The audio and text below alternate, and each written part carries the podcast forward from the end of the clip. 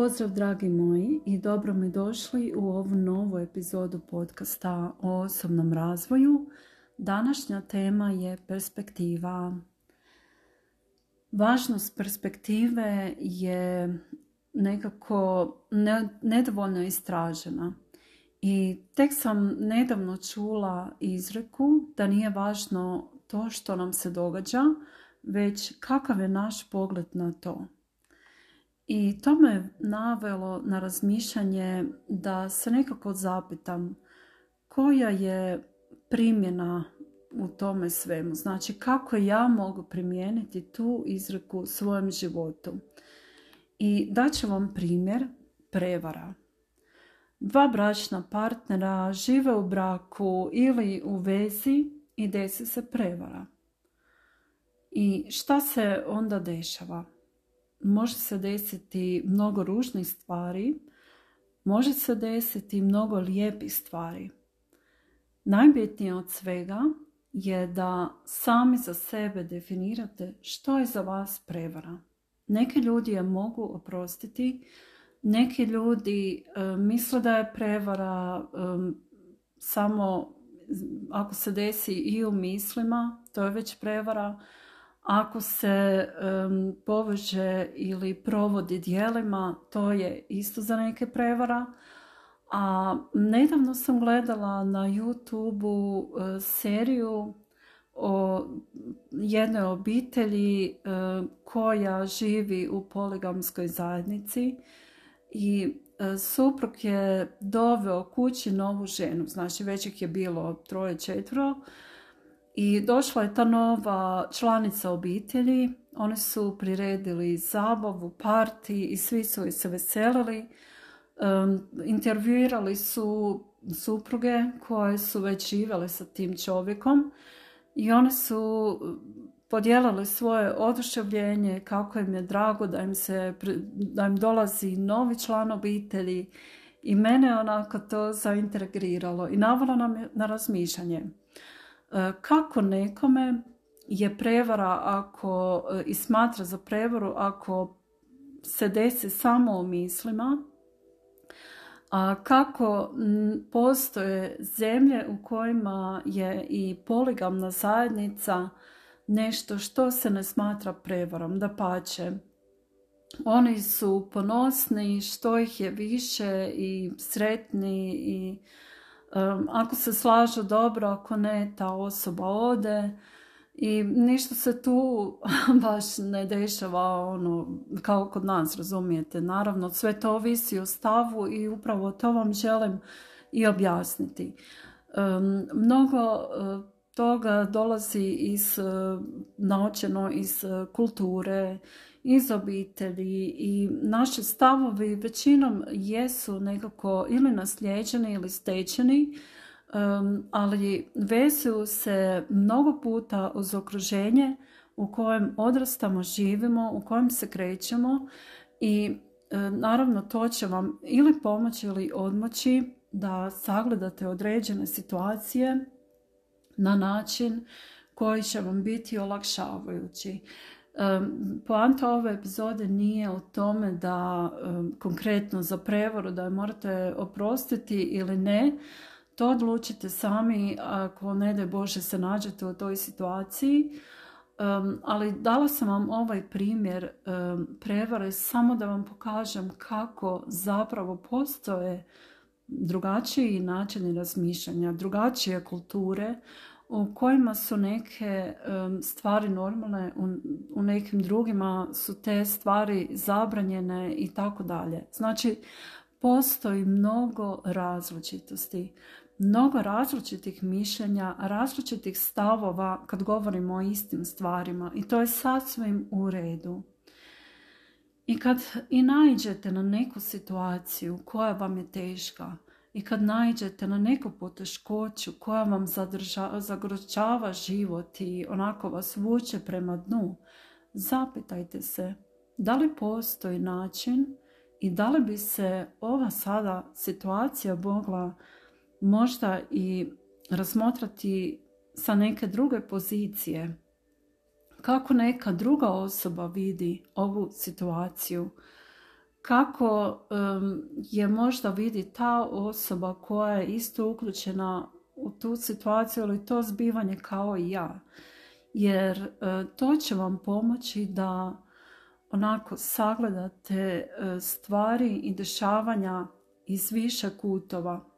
A kad malo promijenite pogled i jednostavno poziciju e, da, i date sebi priliku da sagledate stvari iz više kutova, nešto će se i promijeniti jer vaš pogled, sam pogled na tu situaciju već mijenja i vaš način razmišljanja i vaša svačanja. E, naravno, čim promijenite misli, promijenit će se i emocije, osjećaji i vaši doživljaj te situacije.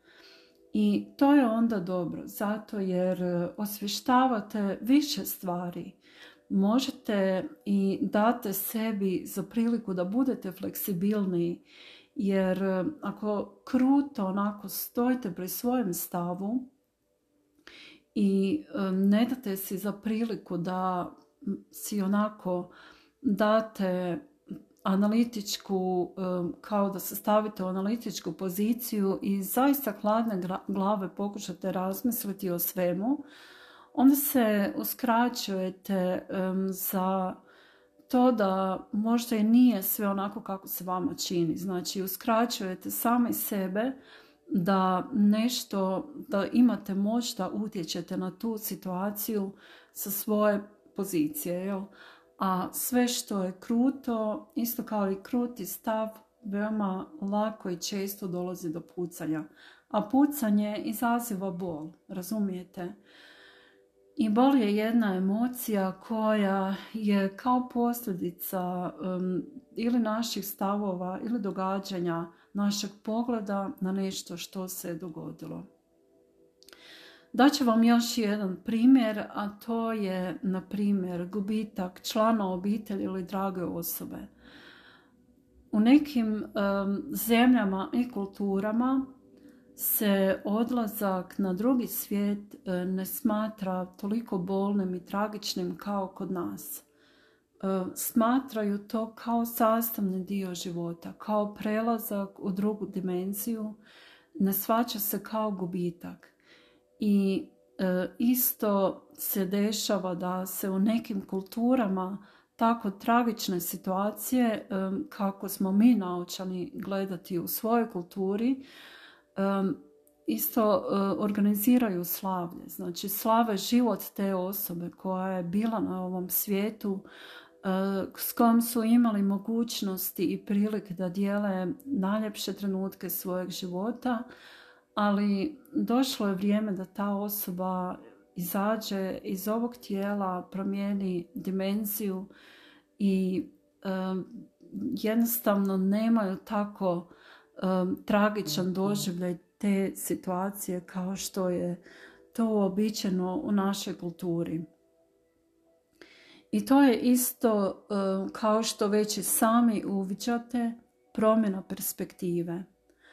Postoji različita i drugčija perspektiva o bilo čemu da se radi. Ja sam vam ovdje navela veoma e, teške primjere, na primjer smrt e, i prevara voljene osobe, znači ništa gore ne postoji jel, za neke ljude, ali e, evo malo razmislite o tome i kad god se osjećate tjeskovno, onako turobno, bezvoljno, depresivno, možda nemotivirano. Pokušajte se zapitati što bi bilo kada ovo što sada imam bi nestalo. Bilo da se radi o ljudima, o stvarima, možda imovini, automobilu, edukaciji koju imate, tituli, položaju, bilo, bilo čemu. Samo se zapitajte što bi se desilo kada, mi, kada bi mi netko sutra ovo uzeo ili kada bi to nestalo. I vjerujem da vas je malo sada onako bocnulo ili štrecnulo iznutra, pogotovo ako se radi o nečemu što je vama veoma važno i dragocjeno. I nekako vjerujem da ste počeli osjećati zahvalnost. I to upravo radim i sama kada god se osjetim loše zbog nečega. Automatski to onako prebacim na zahvalnost, koja je također način da se stvari sagledaju iz drugog kuta, iz druge perspektive, na koju smo možda i zaboravili i zanemarili je. Uzeli smo to što imamo zdravo za gotovo i možda nismo zahvalni za sve one blagoslove, sve što imamo, a u današnje vrijeme imamo zaista pristup e, i možemo koristiti mnogo toga, a često smo ipak depresivni. Mislim da je postotak depresije danas e, najviše izražen u cijeloj povijesti čovječanstva.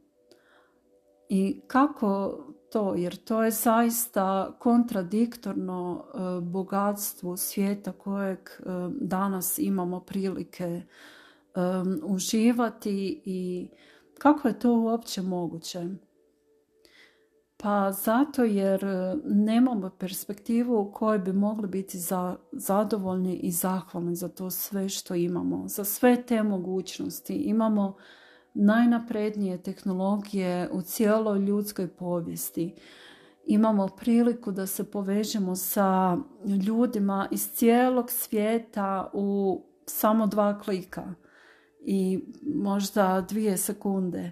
A ipak e, mnogo ljudi mi kažu da su nezadovoljni, e, depresivni, prodaja tableta za e, depresiju je porasla, pogotovo od kad je covid naravno e, sa razumijevanjem i razlogom, ali e, poanta je u tome da kad naučimo promijeniti perspektivu i sagledati stvari sa druge perspektive, onda ćemo naučiti e, imati više razumijevanja i biti zahvalni za sve što imamo, jer sve nam je dato da bi mogli zaista živjeti svoj najbolji život ako to znamo cijeniti. Evo, to je bilo um, to za ovu epizodu. Ja se zahvaljujem što ste tu i ovaj puta, uh, što ste izdvojili vrijeme. Um, nadam se da ste čuli i naučili nešto novo. A mi se čujemo u nekoj novoj epizodi. Srdačan pozdrav!